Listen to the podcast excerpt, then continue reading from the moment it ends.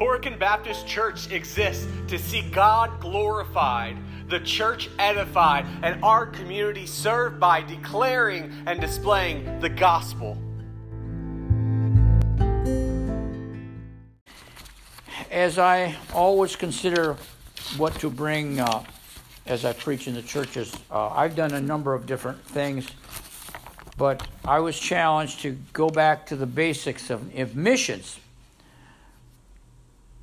you know, the Lord, um, as he was saying goodbye to his disciples, he left with them with very clear instructions as to what they were to do.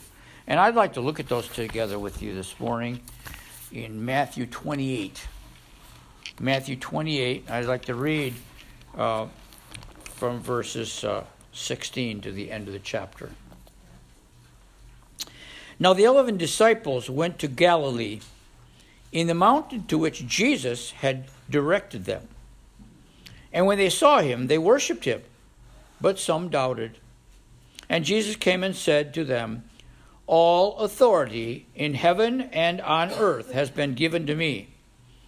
Go therefore and make disciples of all nations, baptizing them in the name of the Father and of the Son and of the Holy Spirit teaching them to observe all that I have commanded you. And behold, I am with you always to the end of the age. Let's pray. Heavenly Father, thank you for this portion of Scripture, the marching orders you left for your church. Help us to learn from it and to apply its truths to our lives, we pray. In Jesus' name, amen. The last words we hear from our loved ones before they pass remain very precious. My dad went to be with the Lord a number of years ago, and the night he went to be with the Lord, he woke up in the middle of the night and said to my mom, my mom, I'm going this time. I love you. And he was gone. I had an aunt who was a young girl. My dad used to tell this story. Had lockjaw and suffered through lockjaw, and she was at the very end. And as she expired, she said to my grandparents, Don't you hear the angels? It is so beautiful. And she was gone. We think the last words of our Savior before he left this earth to go back to Italy, to Italy, to, to heaven. Italy's not quite heaven, but it's nice. And his last words to his disciples are very, very important, and we should never forget them. Because he was sending out his disciples to do an impossible task a task that if he had sent the angels to do it, they could have probably done it better. But he chose to send his people to do it. A task that they would never be able to accomplish without him, without his help. And in this portion, I just would like us to consider the security that we have as we serve the Lord. As you serve the Lord in this local church, as he may challenge you to serve him somewhere else around the world, we have great authority. We have great security. We know who sent us, and we know what we have to do. First of all, as we consider service for the Lord, there are three steps to service, as we see in this portion. First of all is worship. It says the disciples worshiped him and some doubted. You know, it's sad that in the Christian world, in every local church, there are people who really worship God and are convinced that He is doing something through them in their lives. And on the other hand, there are also people who doubt.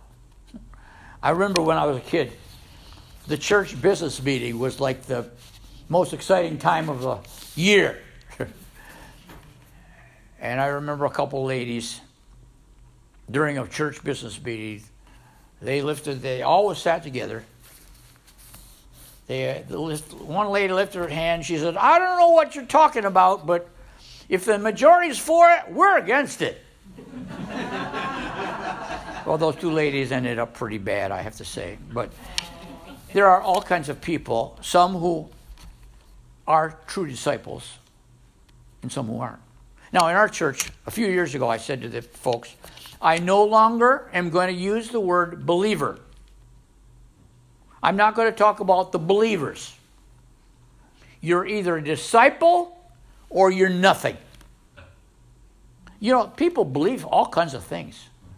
People use the word believer. Now, when we use it, we intend that to say we're believers in the Lord Jesus Christ as our personal Savior. That's good.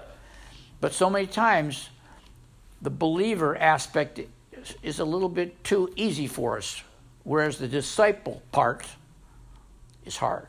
Here, Jesus is talking to his disciples. And first of all, they worshiped him.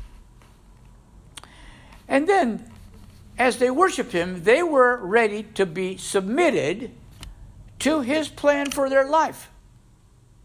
To read the story of the church, uh, to understand that in the first century after Jesus went into heaven, the entire known world had been reached with the gospel. Some of the apostles died in India uh, and different various places of the world. You said, how did they do that? They traveled they, by foot, by boat. They had to get the message out, but they were submissive to God's call in their life and thirdly, the mission was part of it. You have to know what you're going to do, what you're called to do. And so they would submit and they would be involved in, in the mission, in leaving. Well, Jesus, first of all, said to them, All authority is mine in heaven and on earth. What a joy this is to know as we serve God, we are, we are serving with His authority. I remember one time we were having problems getting our visa permission to stay in Italy renewed. And as one policeman said to me, he said, Fred, if you had just come here and been happy to have a little church down an alleyway, no one would say anything. But you had to come here and go on television, you had to have a radio station, and frankly, a lot of the authorities are fed up. And as he talked to me, I said, You know, there are just two things that are just absolutely certain today. He said, What's that? I said, First of all, there is an authority above me and you. He says, Well, that's true. I said, Secondly, I'm not leaving. well, praise God. And we just got permission before we came home for nine years we used to every year have to go back and renew it. So, but we were good for nine years. I told the guy when he gave it to him, I said, I might not even live that long. He looked at me, oh, whatever. God knows. nine years, nine years down the road. All authority is mine. So, Jesus' authority is given him by divine decree, sent by the Father to give his life for us on the cross and someday he will reign. The song I played for the uh, the offertory speaks of Jesus suffering on the cross, and we often think about that. Jesus, the servant of Yahweh, as is, we see him in Isaiah 53, which, which, by the way, I've talked to several rabbis about this. They never had read that chapter. Can you imagine in a Jewish synagogue, they do not read Isaiah 53?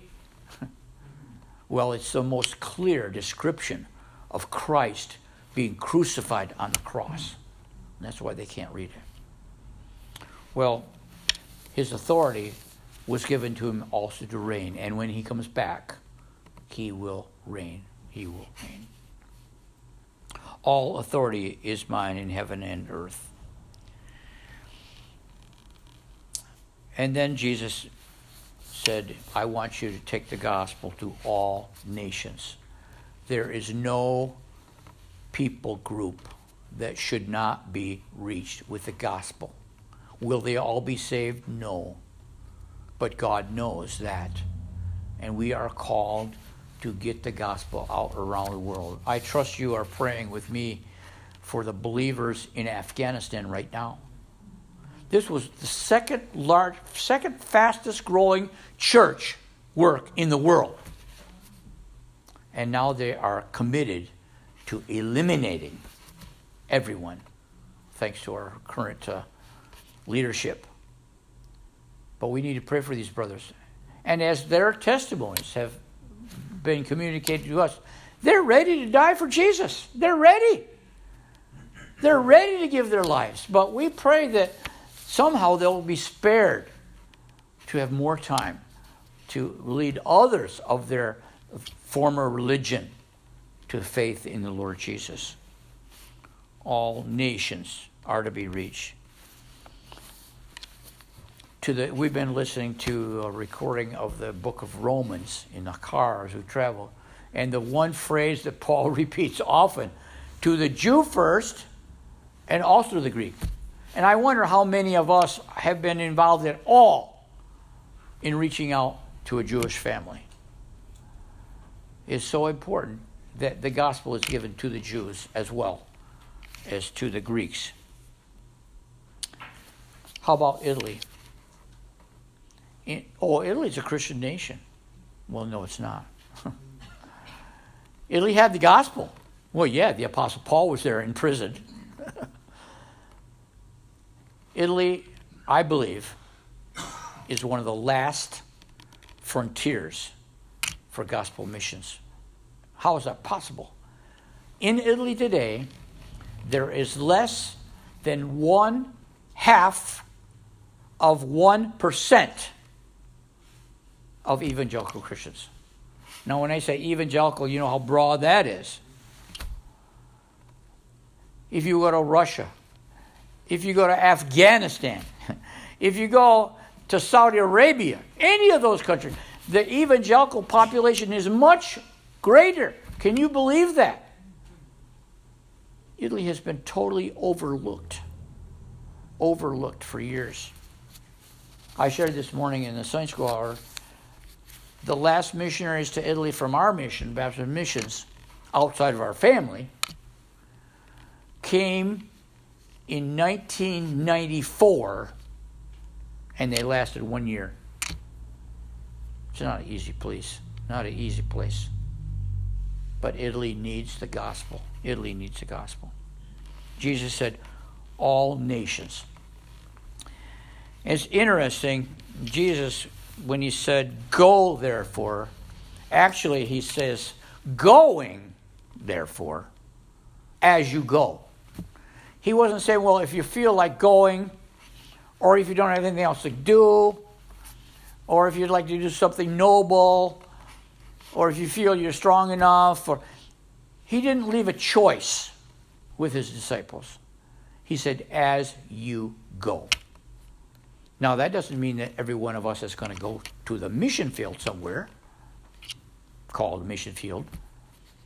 But it doesn't mean that every one of us who are disciples of the Lord Jesus will be going somewhere to someone with our testimony of faith, sharing what Jesus has done for us. As you go, he says, make disciples. He doesn't say gather some believers together.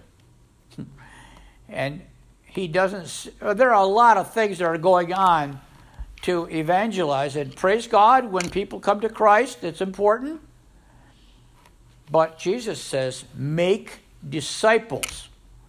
Jesus said, a disciple is one who follows his Lord, obeys his Lord, the footsteps of his Lord. A disciple, someone who puts themselves under the discipline of the Lord. Well, how does that happen? First of all, he says baptizing them. Now it's interesting. In the King James Bible, it says baptizing. Where did that word come from? the word was immerse. Immersing, immersing them. Immersing them. How do you say that in English? Because the people who did the King James Bible were Anglicans. They sprinkled. So they made a new word, baptized, kind of a generic word. But this word here in Greek is saying immersion is baptism. Immersion, which shows our death, burial, and resurrection with the Lord Jesus. And what does immersion be, mean? I am identifying myself with Jesus, who died for me, in whom I believe, whom I will follow as his disciple. And for us, also, it means becoming part of the local church. I will identify myself. I, I'll be frank with you. I've met a lot of people who claim to be believers, but they never quite took that step of obedience in baptism. You know, baptism is our first step of obedience to the Lord. Is Jesus your Savior and Lord? Well, are you going to do the first thing He asked you to do? It is so important. Now, in a culture like ours, in Italy, it is incredibly important because people grow up believing, they're taught, that as babies, when they are baptized, sprinkled, their original sin is washed away. And they become Christians. Now, when a believer, when a person believes in Christ and becomes a disciple of Christ, he says, No, I want the world to know that I have believed in Jesus. I'm going to follow him. And so I want to obey him in believer's baptism. And that baptism cuts the cords from the past. We actually have a document which our people can fill out and mail to their parish priest saying, Please take me off the roll. I am baptized and I'm a member of the Baptist Church. Because until that happens, those people, even though they're believers, even though they haven't been to the Catholic Church for 50 years, they're still counted among their number. And when it comes time for the government to give out money to the churches, they count those numbers. So until even a baptized believer, until they write to their parish and say, "Please take me off the list," they are counted among those people. Baptizing them in the name of the Father, Son, and the Holy Spirit. Interesting, the name. Well, there are three names. Well, it's one person. And this is clear, clear definition of the Trinity. One God in three persons. Interesting. The Jewish people today, they will not pronounce the word God. In fact, they write something, they write God, they write G, underline D. They would never pronounce the word Yahweh. And so to refer to God, many times, they refer to God with this word, the name. The name. They use that to refer to God. Well, that's, not too bad either because it refers to the name which is above every name, that of our Lord. The name of the Father, the Son, the Holy Spirit. So as, as we baptize, as we are baptized, we give testimony to our faith in God, the triune God, as well. And then all things that Christ has commanded are to be taught. You know, some people have a hobby horse like to ride, and that's what they always do. We, we always had the habit of preaching expositorily. And we just go through the book. I mean, you get some verses there that are pretty tough to just to uh, explain. You got to dig down there and find out what in the world. Find other references. How does the scripture in other portions talk about this? Because the whole counsel of God. Every verse is important. I preached in a church group some time ago, and I preached from the book of Ephesians. And uh, that caused quite a stir, a stir, because they weren't used to people talking about the fact that we've been chosen in Him before the foundation of the world. And one man came up to me after afterward. He said, "I knew we were in trouble when you chose that Calvinistic Bible or Calvinistic book in the Bible." I said, "What?" We need to teach the whole counsel of God, and our people need to be able to open the Bible on their own and read it and study it. In Italy, they've been told only the priest can explain that. And that we've had people say, well, you should be reading the Bible. That's a very dangerous book. No, the whole counsel. Teach all things that I've commanded you and observe them. Observe them not just teach, but observe them. And then, not only all things, and this means Genesis, Genesis to Revelation. You know, there are some portions that are very difficult. Uh, personally, I love the book of Revelation. I've preached through it twice. It's not easy, but it is so full of truth. Um, the whole counsel of God and we need to, to emphasize every word. We do believe that the word, the Bible is plenarily, verbally, every word, and plenarily, all every concept, inspired of God. Amen. And so as we study it, as we read it, every word. You know when I do my Bible reading? I even read the genealogies. You know, there are some tremendous truths in there in those lists. The names of some of these people, it's incredible. One of my favorite portions, Pastor, is Romans 16, where Paul talks about all these believers. Every one of them has a lesson of faith for us. And when, as we read our Bible through every year, I trust, don't just jump over those portions that you don't understand. Dig in, ask for help. There's nothing wrong with asking pastor advice about some portion or getting a commentary. We need to be familiar with the entire Bible, teaching all things, Jesus said. And then Jesus says, uh, teaching them to observe all that I've commanded you, and behold, the word behold is so important. It means here I am. Jesus said, Behold, echo me. Stop and think about this. This is important. Behold, I am with you always to the end of the age. As we serve God, as His disciples in this local church and around the world, we're never alone. Sometimes we feel alone.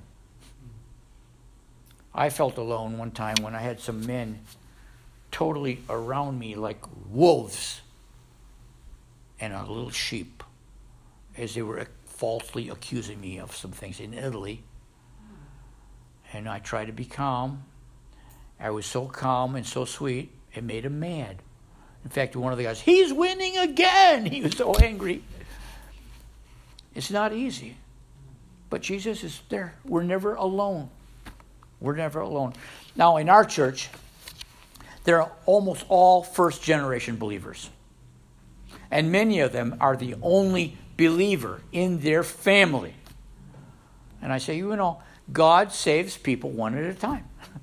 And we have ladies whose husbands, after their conversion, took 20 years, 25 years before they got saved some on their deathbed. But we're never alone. We're never alone. I am with you always. It kind of makes you think of one of the Lord's names Emmanuel, God with us. God with us. Finding Isaiah and Matthew. All of the days until the end of the age. Why just till the end of the age? Because at the end of the age, we're going to be with Him. Okay? We're going to be with Him. So the promise, Jesus' promise. And as we serve the Lord, whatever the task might be, however tedious oh, and lonely and difficult, Jesus is with us. Why is it that in every local church, 10% of the people do 90% of the work? That's the way it is. But if you're one of those that works, you're not alone. And if you're not one of those that works, think about getting in the in the program and serving God because Jesus is with us. I don't know if there's anyone here who is as you look at your life, look at your retirement, look at what's had for you, might be saying, well, maybe with the time God gives me yet, I could do something that would really count for Him for eternity. I trust we're all asking that question. We had a little plaque in our house when I was growing up. Only one life, twill soon be past. Only what's done for Christ will last. And uh, I appreciate a Christian businessman and all their hard work and their testimony along the way. It's wonderful. But you know, there's something special about investing your life reaching other people for Jesus. Because those people people are going to be with you forever in the presence of the Lord. I trust that as we look to the future, and I share with in Sunday school, uh, we don't know what our future is. I know that I on December 31st will become emeritus missionary. I say, I don't know what that means, but there's a, an emeritus pope, so it must be pretty good. Um, and we're going to just keep on serving God. People say, Well, are you going to retire? No, we're retreading. Now, a retread is never as good as the original tire. I don't know if can you even buy retreads anymore. I used to put them on my car all the time, but now they want you to get good ones. A retread is never as good as the original, but it will get you a lot more miles. And so, as we look to the future, we're going back to Italy. We're going to serve God. Uh, unfortunately, you see the color of our hair. Uh, we're getting up there. We, I have many churches that when we turned 70, they dropped our sport. But uh, several, some are still holding on. And we're trusting we're going to be able to do that and continue our ministry. You saw the TV ministry. Um, we have an exciting opportunity to put our worship service live on a local television. So you pray with us about that. And as we go back, we'll be praying for you. We're so excited about your pastor's wife. And treat them really well because they are rare. You know that? We have several churches, supporting churches, that are without pastors. And they're very hard to find. And the reason they're hard to find is that so many of them have been treated very badly and they just are all beat up and they don't want to go back in the in the ring another time. You treat your pastor well, and God will bless you. And we look forward to seeing you all in Italy sometime, and our next visit with you, whatever, whenever God would will. And we'll be praying for you as you reach out. And we were sharing with the pastor earlier. It's very hard to reach out today, but you know, we can do it we can think of ways to do it. Think of ways to get the gospel out. That's our job. When the Lord sent out his disciples and said, Go ye into all the world, he didn't give them a list of what they would be doing to do that.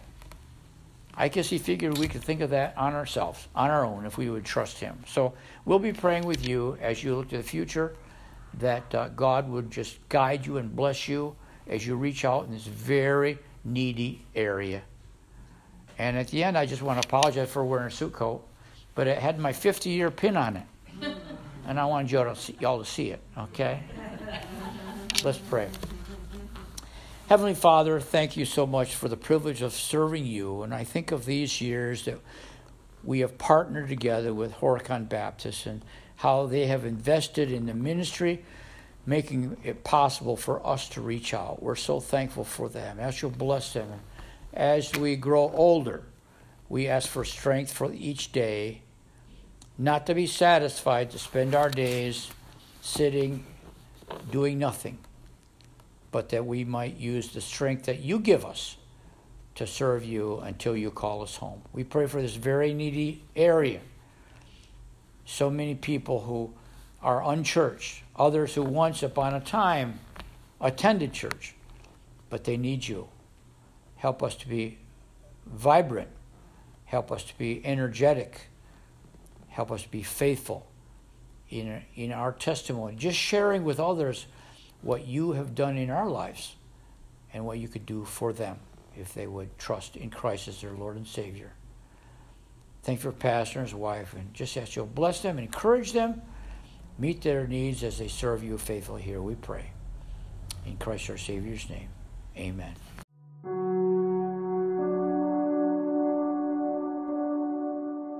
Hi, Taylor Callan, pastor of Horicon Baptist Church. Thank you so much for listening to this sermon. I pray that you are more encouraged and love Jesus and the gospel more after hearing the sermon than when you first sat down to listen to it. Know that, that our heart at this church is that this sermon would be an encouragement to you and would be a useful resource, but would in no way replace the pastor that God has called to shepherd you or the church that you're called to be a member of. With that being said, if you want more information about our church or want to hear more sermons, go to horiconbaptist.com.